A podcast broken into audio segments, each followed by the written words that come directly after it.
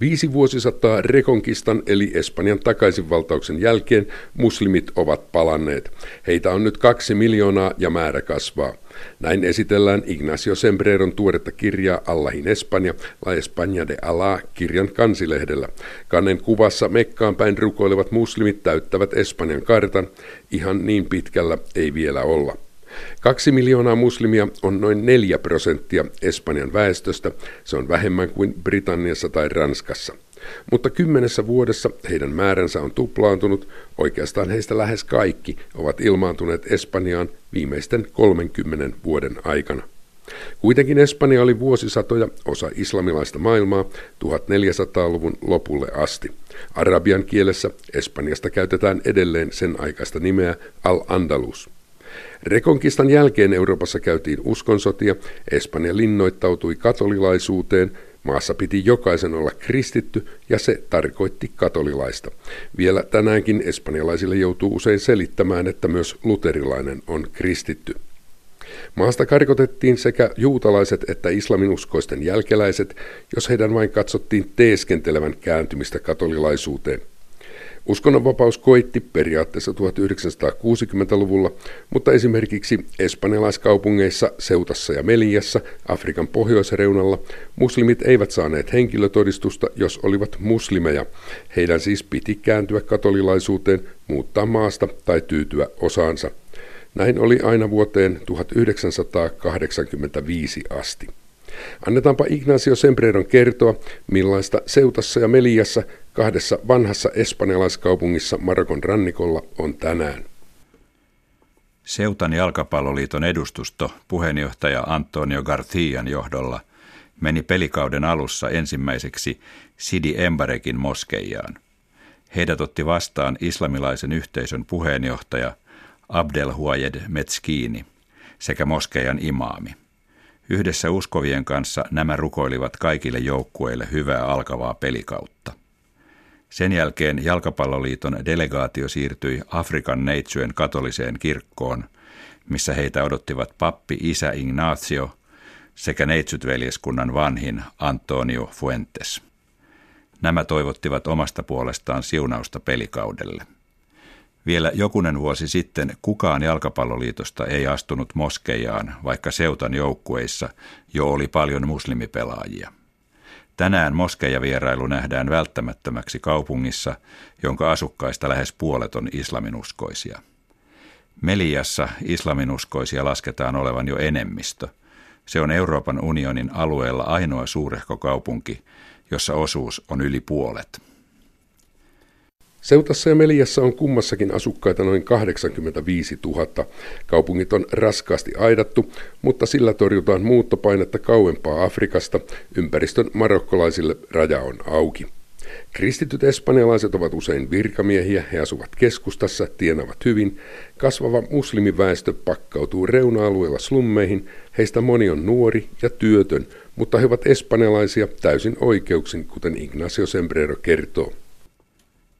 Islam leimaa elämää Seutassa ja Meliassa laajemmin kuin missään muussa EUn kaupungissa. Nämä ovat ainoat EU-kaupungit, joissa islamilainen uhrijuhla on virallinen pyhäpäivä kaupunginvaltuustojen päätöksellä vuodesta 2010 lähtien. Uhrijuhlan päivänä teurastetaan tuhansittain Marokosta tuotuja lampaita, joskus kaduilla tai talojen pihoilla, ilman terveyskontrollia ja tainnuttamatta eläintä ensin – kuten eläinsuojelusäännökset edellyttäisivät. Nyt paikalliset muslimihenkiset puolueet vaativat, että viralliseksi pyhäpäiväksi on saatava myös islamilaisen paastokuukauden Ramadanin viimeinen päivä. Ramadan on islamin toinen tärkeä juhla. Ja jos kristityillä kerran on joulunsa ja pääsiäisensä, niin miksi muslimit, joita on yhtä paljon tai enemmän, eivät voisi viettää vastaavasti molempia suuria juhliaan? Vaatimus ei vielä ole mennyt läpi, mutta monilla työpaikoilla myönnetään jo kaksi vapaapäivää Ramadanin päättyessä. Uhrijuhlan yhteydessäkin pidetään töistä ylimääräinen vapaa. Nykyisin, kun Ramadan päättyy, aamuvarhaisella tuhannet muslimit kokoontuvat seutassa rukoilemaan mäelle, jonka armeija luovuttaa käyttöön. Ignacio Sembrero kutsuu liki 400 sivuista kirjaansa matkaksi halki muslimien Espanjan. Hän kuvaa islaminuskoisten uutta elämää ja ongelmia kotimaassaan ammattitoimittajan kiihkottomalla otteella harvinaisen monipuolisesti. Sembrero on Pohjois-Afrikan Maghreb-maihin erikoistunut ulkomaan toimittaja yli kolme vuosikymmentä, siis juuri sen ajanjakson, jona muslimit ovat Espanjaan palanneet. Sembrero työskenteli Espanjan tärkeälle El Pais-päivälehdelle, kunnes lehdistön kriisi johti laajoihin irtisanomisiin muutama vuosi sitten ja uusien omistajien laskutikku työnsi pihalle kokeneita vanhoja tekijöitä, joukossa Sembrero. Mutta onneksemme Sembrero jatkaa kirjoittamista toisin keinoin. Hänen tietomääränsä on todella laaja. Seutasta ja Meliasta kirja Allahin Espanja siirtyy matkustamaan Manner-Espanjaan, jossa eniten muslimeita asuu Kataloniassa yli puoli miljoonaa. Sembrerolla on vahvaa näyttöä siitä, että Katalonialle omaa valtiota puuhaavat itsenäisyysmieliset ovat aktiivisesti houkutelleet sinne väkeä etenkin Marokosta. Niin kutsuttujen uusien katalonialaisten on haluttu vahvistavan itsenäisyysliikettä, jolla ei ole enemmistöä takanaan, vaikka se johtaakin aluehallintoa. Seuta, Melilla ja Katalonia ovat Espanjassa seutuja, joilla viranomaisten mukaan on suurin riski nuorten muslimien radikalisoitumiseen ja ryhtymiseen ISIS-terrorijärjestön niin sanotun islamilaisen valtion tukijoiksi. Espanjasta on toistaiseksi lähtenyt ISISin riveihin suhteellisen harva, Sembrero toteaa. Tiedossa oli viime vuoden lopulla 139 tapausta. Poliisi on kuitenkin varuillaan. Terrorismiepäiltyjen pidätykset ovat moninkertaistuneet vuodesta 2014. Niitä on tehty muun muassa Terrassassa Barcelonan luoteispuolella. Sielläkin Sembrero kävi viime kesänä Ramadanin aikaan. Lähellä Terrassan moskeijaa on Kan Anglada. Se on korttelialue, jossa katunäkymä on kuin Pohjois-Afrikan maista, islamilaista halallihaa myyvine lihapuoteineen ja minttuteille tuoksuvine baareineen. Kan Angladassa asuu noin 17 000 muslimia, enimmäkseen lähtöisin Marokosta. Kahvilla Dardersaan terassilla tarjotaan Ramadanin aikana joka ilta päiväsajan paaston päättävä illallinen. Tänään se on hyvän tekeväisyystarjoilu. Anisa tuo terassille kotoaan perinteistä marokkolaista harirakeittoa. Hasna kantaa isoilla tarjottimilla kuskusta. Terassin nurkassa näkyy myös yksi katalonialainen pariskunta – Ovatko he kääntyneet islaminuskoon? Eivät. Kahvilan omistaja kuiskaa, että on myös köyhiä katalonialaisia, jotka käyttävät muslimien hyvän tekeväisyyttä, ja hänestä on ihan hyvä niin. Yhteiselämä korttelien harvojen alkuperäisasukkaiden kanssa on korrektia. Hankausten välttämiseksi on luotu muslimien vapaaehtoispartioita. Yön viimeisen rukoushetken jälkeen sadat, ehkä tuhannet miehet ja jotkut naisetkin kulkevat ryhmissä kaduilla ja juttelevat penkeillä. He odottavat aamunkoiton rukoushetkeä. Vanha katalonialaisrouva ilmestyy parvekkeelle valittamaan, ettei voi nukkua. Poliisitkin partioivat alueella, mutta rouvaa auttaa muslimien vapaaehtoispartio. Rouva hymyilee heille, kun he onnistuvat vaimentamaan äänekkäiden nuorten porukan. Mutta toisaalla Barcelonan provinssissa Matarossa Ramadan poikki vihaisia valituksia kaupunginjohdolle. Siellä moskeijan rukouskutsut tulvivat kaiuttimista kadulle. Käy ilmi, että valituksia on monesta muustakin asiasta.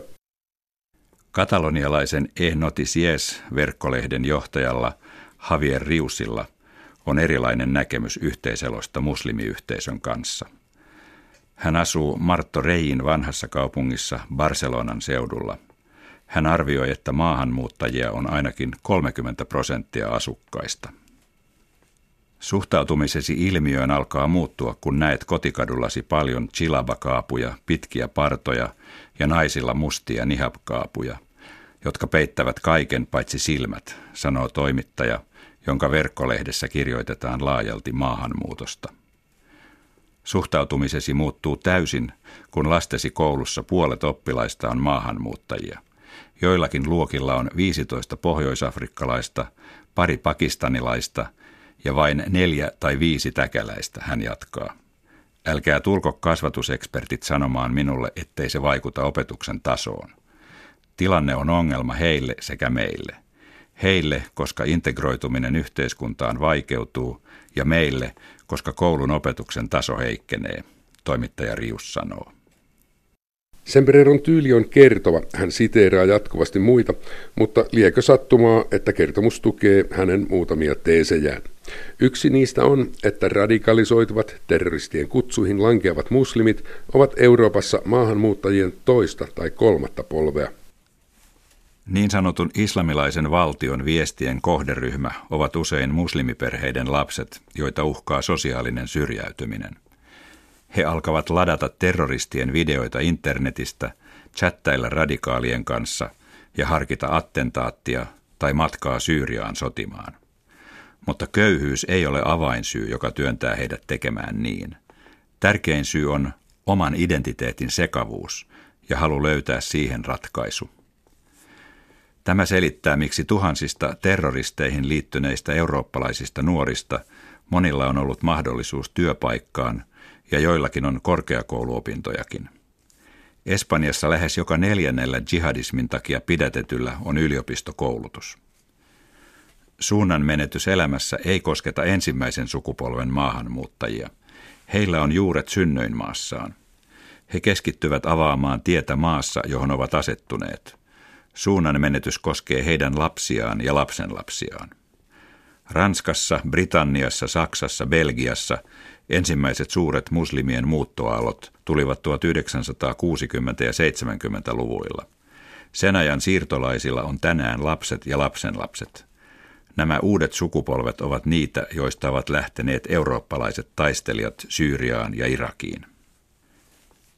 Espanjassa muslimien maahanmuutto alkoi myöhemmin kuin pohjoisempana Euroopassa. Se alkoi todenteolla 1990-luvun lopulla. Heidän lapsensa, toinen sukupolvi, alkaa vasta tulla aikuisikään, eikä kolmatta vielä ole. Tämä osaltaan selittää, että terroristien riveihin Syyriaan ja Irakiin lähtiöitä on Espanjassa ollut suhteessa vähemmän. Sembrero katsoo, että Espanjaan viime vuosikymmenellä vyörynyt maahanmuuttajien tulva on onnistuttu melko hyvin sopeuttamaan, jossain määrin myös muslimit, joiden sopeuttaminen on Sembreron mukaan kaikkein vaikeinta. Islamin pelko on Espanjassa vähäistä, huolimatta historiasta tai ehkä juuri sen ansiosta. Talouskriisin tuoma suurtyöttömyyskään ei ole johtanut mainittaviin hyökkäilyihin maahanmuuttajia vastaan. Mutta Sembrero sanoo, että muslimien osuus Espanjan ja koko Euroopan väestöstä kasvaa jatkossakin väistämättä. Hän uskoo, että tulijat vähitellen kivuliasti omaksuvat kyllä elämäntavat uusissa isänmaissaan. Sopeuttaminen kuitenkin vaatii hänen mielestään myös poliittisia toimia.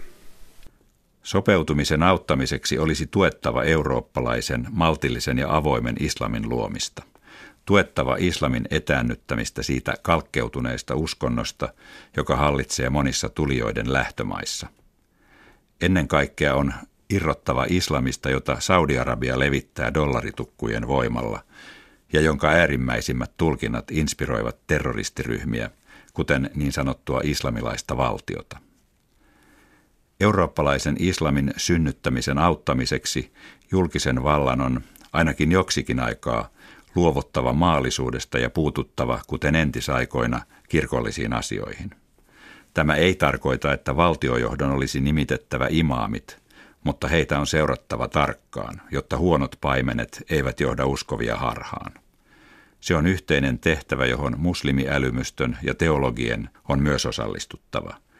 Miettimällä, miten modernisoida uskonto, joka viime vuosikymmenet on kulkenut päinvastaiseen suuntaan.